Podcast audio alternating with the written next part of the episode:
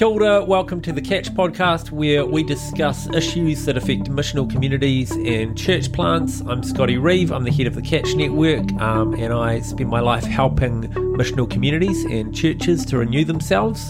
Kia ora, I'm Jazz. I live in community here in Wellington, and I'm also a law student. Uh, Scotty, why are we here? Yeah, why are we here? Well, we are really lucky here in Wellington and Te Whanganui-a-Tara to be surrounded by people with an enormous amount of wisdom and experience creating communities like the ones we're talking about.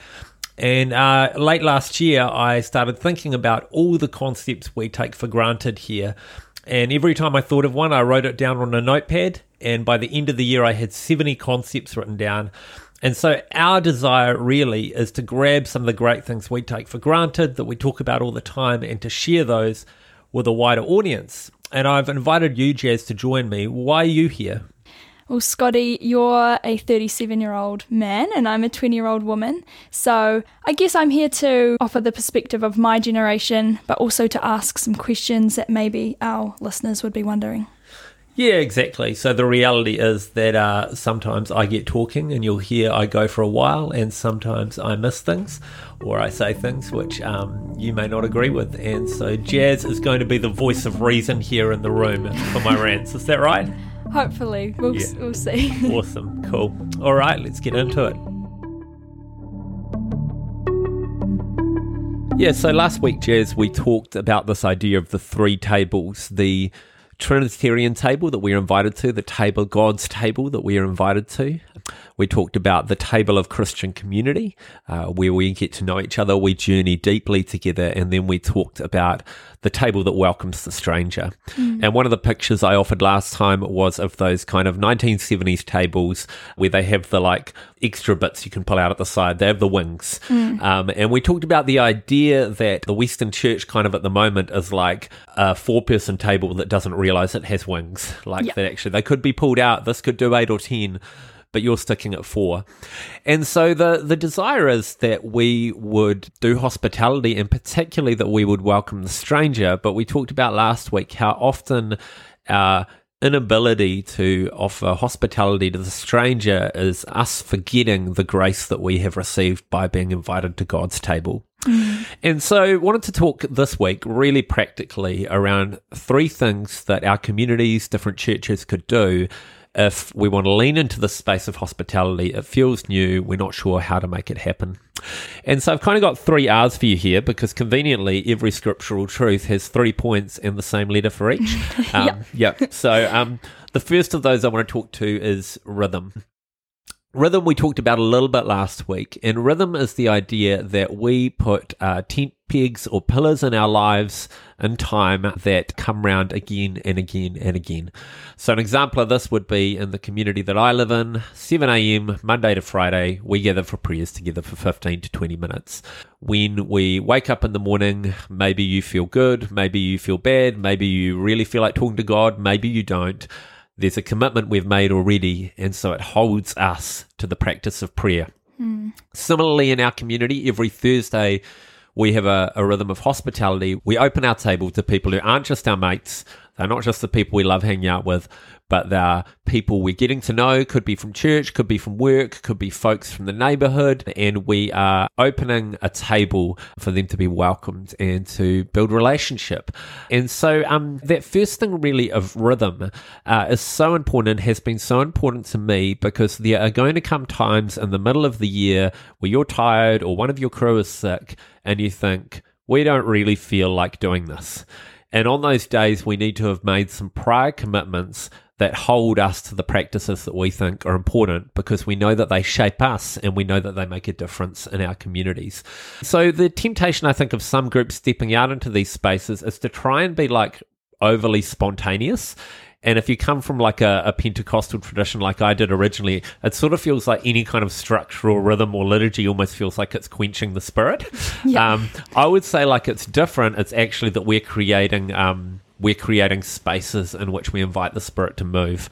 Um, and so the crucial thing is we begin if you're a crew looking at how we're going to do dinner, how we're going to begin a space of welcoming people for hospitality is to begin doing it regularly at the same time, all the time. Your rhythm might not be every week, it might be every two weeks, it might not be a dinner, it might be a community pancakes thing. I don't know. Food's a mm-hmm. really good thing, but we create a rhythm so we don't have to make the decision every time and every week that it comes around.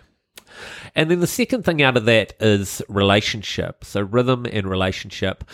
I'm sure we are both familiar with those uh, dinners you've been to where there's obviously beef between the hosts. Yeah. And there's, um, you maybe turn up and you're like, oh, before we got here, those partners had a fight or something like that, and we can feel that right now. You know, Christmas dinner, people will say is like a classic one where all the family dynamics are humming in the background. You know, if you're um, a Pākehā New Zealander and you come from kind of British whakapapa, don't say it. We just sort of let the awkwardness hover. Um, and you know how awkward that is as a guest? Like, often you kind of just want to leave.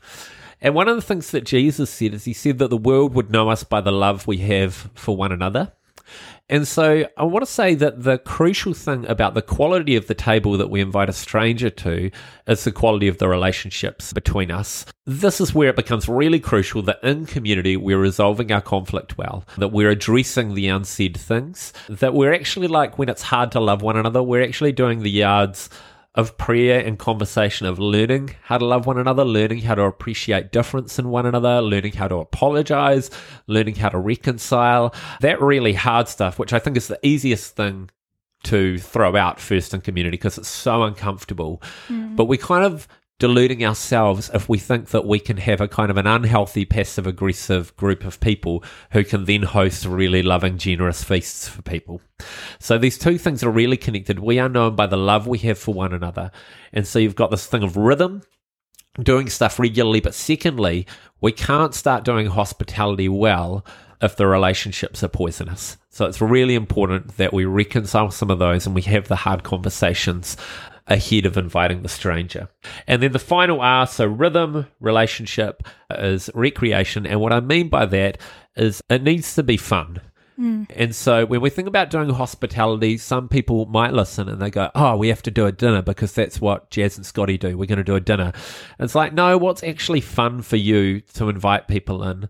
Because that is actually where you are going to be alive. And if your crew is having fun together doing it, then everyone else is going to join in on that fun too. Mm. So, as much as it is a spiritual discipline that sometimes we turn up when we don't want to, and sometimes we do things which we don't have the energy for, we also need to do things we love. So, cook food that we love, that we love to share with people, or, you know, we will often have different games that we play with people when they're around that are just games we would happily play with one another. And I know for some other people that their version of hospitality will look like a local sports team who goes to the pub afterwards because mm. that's where you're alive and that's where it's fun. And so when we're doing hospitality, like it's got to be fun or we actually can't sustain it. Mm. And that doesn't mean it will be fun every week. It doesn't mean it will always feel comfortable. But it is crucial that we're actually inviting people into a life that we enjoy. Otherwise, they're not really going to enjoy it either.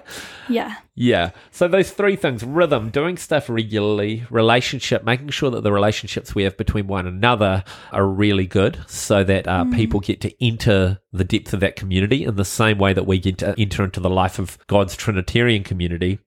And then thirdly, recreation, that it's got to be fun for us. So what do we enjoy doing? What do we enjoy eating? How do we enjoy hanging out? Come and join us and Jesus in that.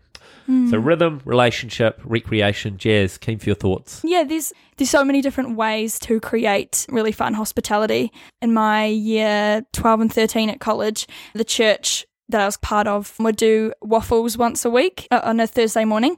And so all of the college students heading to school would go and have waffles and hot chocolate. And it was just so much fun. Yeah, and it it um it doesn't have to be immaculate, eh? Like it can be messy and like fun and you know, personally, not everyone's like this, but I find it really stressful going into a brand new house, like a brand new fancy house, because I'm like, I'm gonna mark something. Yeah. Um so for me when it's like a warm, tidy house that might be like old and a little bit rough around the edges, I'm like, oh, I feel like I can actually sit down, take my shoes off, you know? yeah, definitely. Yeah. I think maybe a, a final thing just on this. I think maybe we have abdicated the responsibility of hospitality to our Sunday services often in our churches. And in general, like Sunday services are not really built for good hospitality, you know, in the sense of deep connection with people. You know, we're often sitting facing one direction. Um, you know, we're often doing a lot of listening and not a lot of talking. And, and there are different ways we've all tried, I'm sure, over the years of trying to make that a more hospitable space. Mm. But in general, we just find with our community that uh, if someone is new to church or wants to come to church, it's far better for their first experience to be around a dinner table. And then when they step into the meeting, they already know eight people in the room, you know? Mm. So I think there's only so much we can do to make a worship service into a space of kind of genuine hospitality. And so, really, I think it's going, you know, the service is what it is. It's good, it's great for praising God. We'll have some connection, but every family in our um, church communities needs to be also opening up their table and forming those spaces of deeper connection too. This has been the Catch Podcast. You can find out more at www.catchnetwork.org.nz. See you next week.